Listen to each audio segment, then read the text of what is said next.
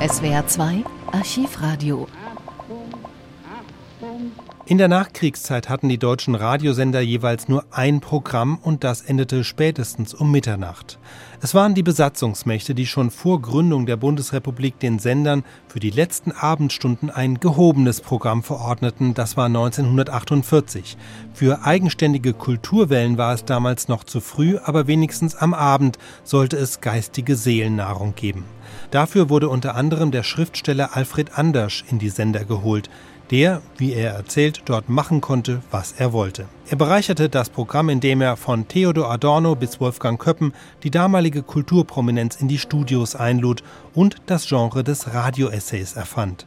Im folgenden Interview sagt er zwar, er habe überall dritte Programme gegründet, damit meint er allerdings nicht eigenständige Radioprogramme, sondern Sendungen, die vom Anspruch her dem dritten Programm der BBC, also dem britischen Kulturprogramm, entsprachen.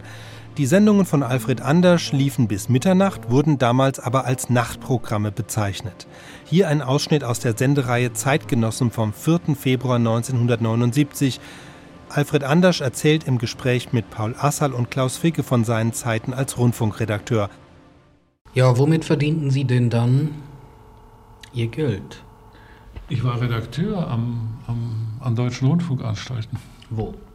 Was haben Sie gemacht? Von 1948 an bei ähm, dem äh, Hessischen Rundfunk Radio Frankfurt, wo ich dann nach dem Vorbild des dritten Programms äh, von der BBC ein drittes Programm das war überhaupt meine Tätigkeit in allen deutschen Rundfunkanstalten. Ich habe dritte Programme gegründet. Nachtprogramme. Nachtprogramme gegründet. Und zuerst also, wie gesagt, in Frankfurt. Dann war ich ähm, von 1900, ich weiß es nicht mehr genau, das können Sie leicht eruieren, beim, beim Sender Hamburg, als Ernst Schnabel Intendant wurde und habe dort eine gemeinsame Feature-Redaktion der Sender Frankfurt und Hamburg gemacht. War aber auch eine Art Nachtprogramm. Und von dort ging ich dann weg nach Stuttgart und habe dort diese, den Radio-Essay aufgezogen. Sind in, aus dieser Zeit, als Sie also solche dritten Programme, wie Sie sagen, aufbauten, sind Ihnen dabei ein paar exzeptionelle Produktionen oder auch Dinge in Erinnerung geblieben, die Sie zum ersten Mal gemacht haben, die Sie angeregt haben, die Sie durchgedrückt haben, möglicherweise gegen Widerstand? Gegen Widerstand eigentlich nicht. Ich habe eigentlich machen können, was ich wollte. Herrliche Rundfunkzeiten müssen ja, das gewesen Das waren herrliche Rundfunkzeiten. Das gebe ich ohne weiteres zu. Das ist, äh, ich habe in Frankfurt äh, sehr starke Unterstützung gehabt von Eugen Kogon, der auch sehr viel äh, in diesen Sendungen mitgewirkt hat als Debattant, sagt man Debattant, Diskuteur. Diskutant. Als Diskutant und ähm, einer ganzen Reihe anderer Leute noch Später trat Adorno hinzu. Und ähm, Adorno war für mich ein Phänomen. Nicht? Das war also ein Mann, wenn man ihn äh, bat, sagen Sie, könnten Sie nicht einmal etwas über Alban Berg beispielsweise machen, eine Sendung, eine einstündige Sendung, dann kam Theodor W. Adorno hatte einen kleinen Zettel in der Hand, so groß wie meine Handfläche, auf den hatte sich drei Stichworte notiert und er sprach frei, fließend und buchstäblich so, dass, dass er noch die Kommas hätte mitsprechen können, eine Stunde lang über Alban Berg. Live? Über das? Live.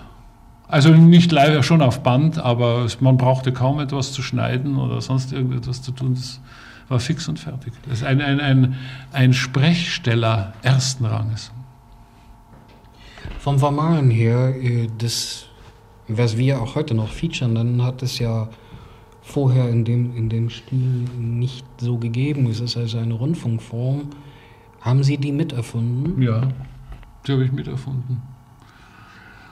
Und wir haben also jahrelang zu, also in, in Hamburg und auch in Stuttgart dann an dieser Featureform gearbeitet, haben immer wieder mit den Autoren geredet. Ich selbst habe ja auch Features geschrieben und haben auf Probleme der Mehrstimmigkeit und äh, derartige Dinge abgestellt. Und dann kam ein Mann, der machte, dem haben wir das auch erzählt, und dann kam er wieder und brachte einen einzigen, für eine einzige Stimme geschriebenen Text, eine Stunde lang und die waren der größte Erfolg in, in, in dieses, und es war Wolfgang Köppen.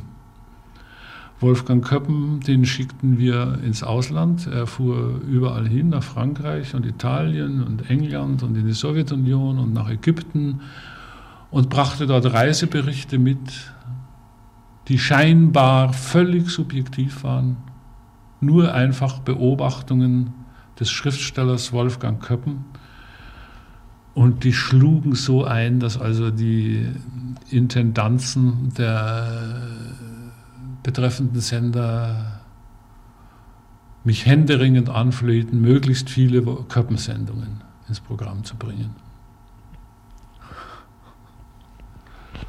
Das paradiesische Zeiten. Traut man. Ja. Mit welcher Thematik beschäftigten Sie sich damals in diesen Nachtprogramm? Mit, mit, mit jeglicher Thematik, mit soziologische Dinge, politische Dinge, historische Literatur. Also ich, ich, ich darf sagen, dass im Stuttgarter Radio-Essay beispielsweise Beckett als, auch als Theaterautor gestartet wurde. Diese Sendungen dienten ja auch für Sie, glaube ich, so etwas als eine Art Forum zur Entdeckung von jüngeren Schriftstellern. Können Sie da Beispiele Ja, nennen? nicht nur das, auch überhaupt äh, fast äh, zur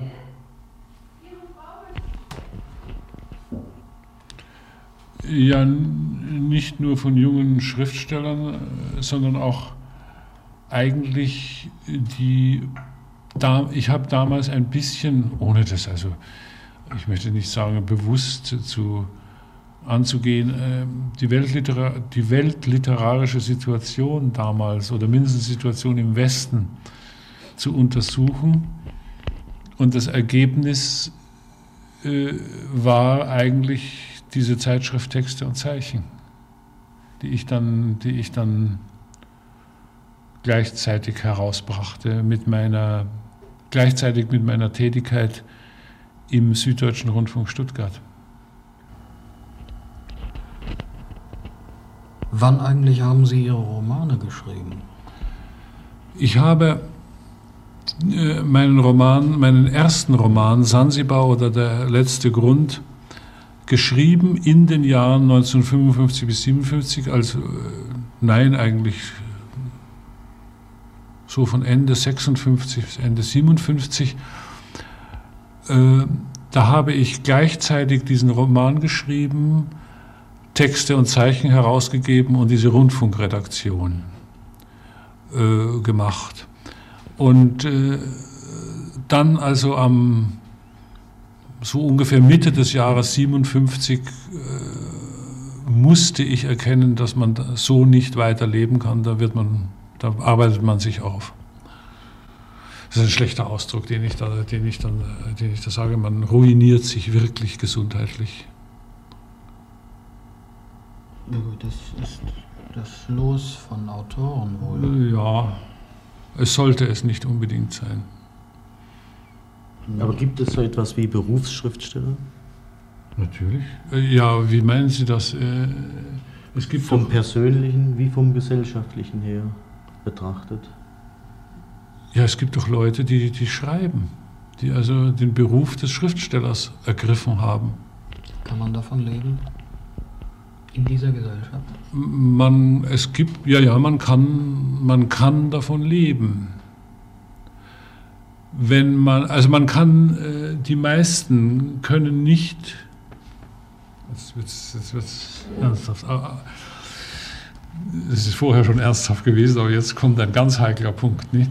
Die meisten deutschen Schriftsteller leben zu einem Teil von dem Ertrag ihrer Bücher, zu dem anderen von den Dingen, die sie für den Rundfunk und das Fernsehen machen.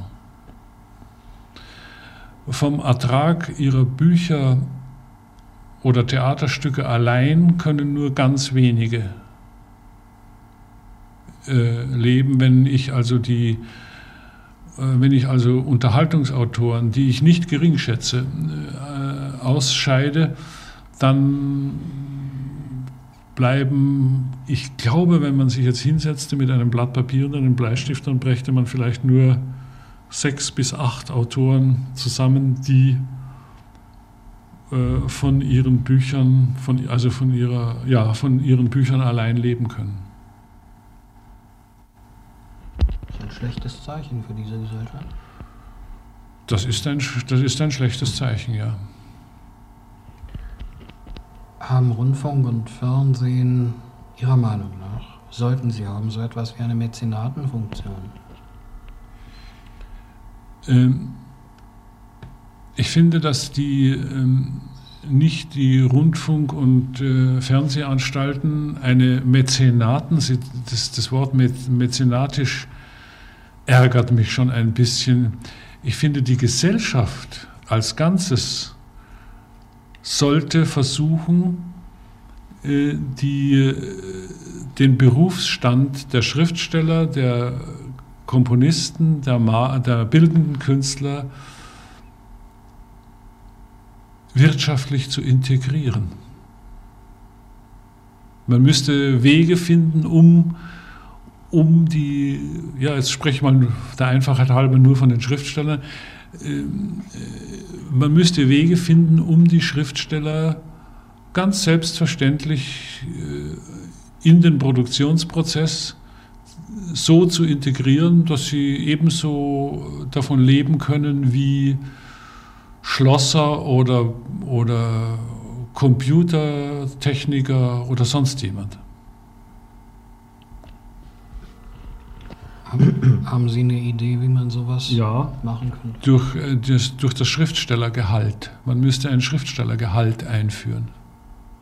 Zahlbar von wem? Zahlbar, das äh, von einer ja, von einer staatlichen oder, oder kommunalen oder äh, sozialen Organisation. Das müsste noch genau untersucht werden, wer der Träger einer solchen, einer solchen Kasse sein müsste. Dann, dann bräuchte man auch ein Gremium, das darüber entscheidet, wer ist ein Schriftsteller.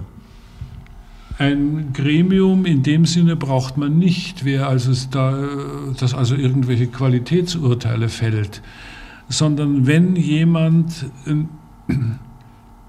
drei oder vier Bücher veröffentlicht hat oder Theaterstücke oder, äh, oder derartiges, die denen von der kritischen Resonanz her egal ob diese kritische Resonanz nun negativ oder positiv war, denen aber bestätigt worden ist, dass, es, dass sie zur Literatur gehören. Das, das, das ist ein, dass sie also eine Qualität des Literarischen an sich besitzen. Solchen Leuten müsste ein Schriftstellergehalt zur Verfügung gestellt werden. Die von Alfred Andersch und seinen Kollegen verantworteten Sendungen endeten in der Regel um Mitternacht. Sie waren somit Vorläufer sowohl der Kulturprogramme, die ab 1950 eingeführt wurden, als auch der ARD-Nachtprogramme, die in der Bundesrepublik 1959 starteten.